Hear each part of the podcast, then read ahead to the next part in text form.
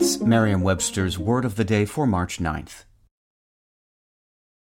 Hi there, it's Julia Louis Dreyfus. You may know me from my podcast called Wiser Than Me, where I talk to older women and get their wisdom from the front lines of life. I was amazed by how many people told me our show made them look forward to getting older, which is why I'm here to talk about season two of the show. Sally Field, Billie Jean King, Beverly Johnson, Ina Garten, Bonnie Raitt, just to name a few.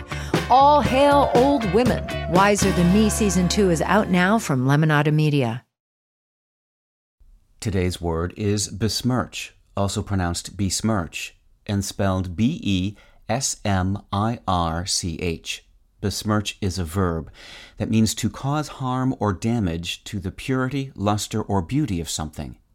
Here's the word used in a sentence from the Austin American Statesman by Kirk Bohls in a must have game for the season, Texas must have had one blown opportunity after another in a contest besmirched with critical personal foul penalties, poor blocking, and Thompson's first pick six, a play that completely turned the outcome of the game and perhaps the season. Since the prefix be, be in besmirch means to make or cause to be, when you besmirch something, you cause it to have a smirch. But what's a smirch? A smirch is a stain, and to smirch something is to stain it or to make it dirty.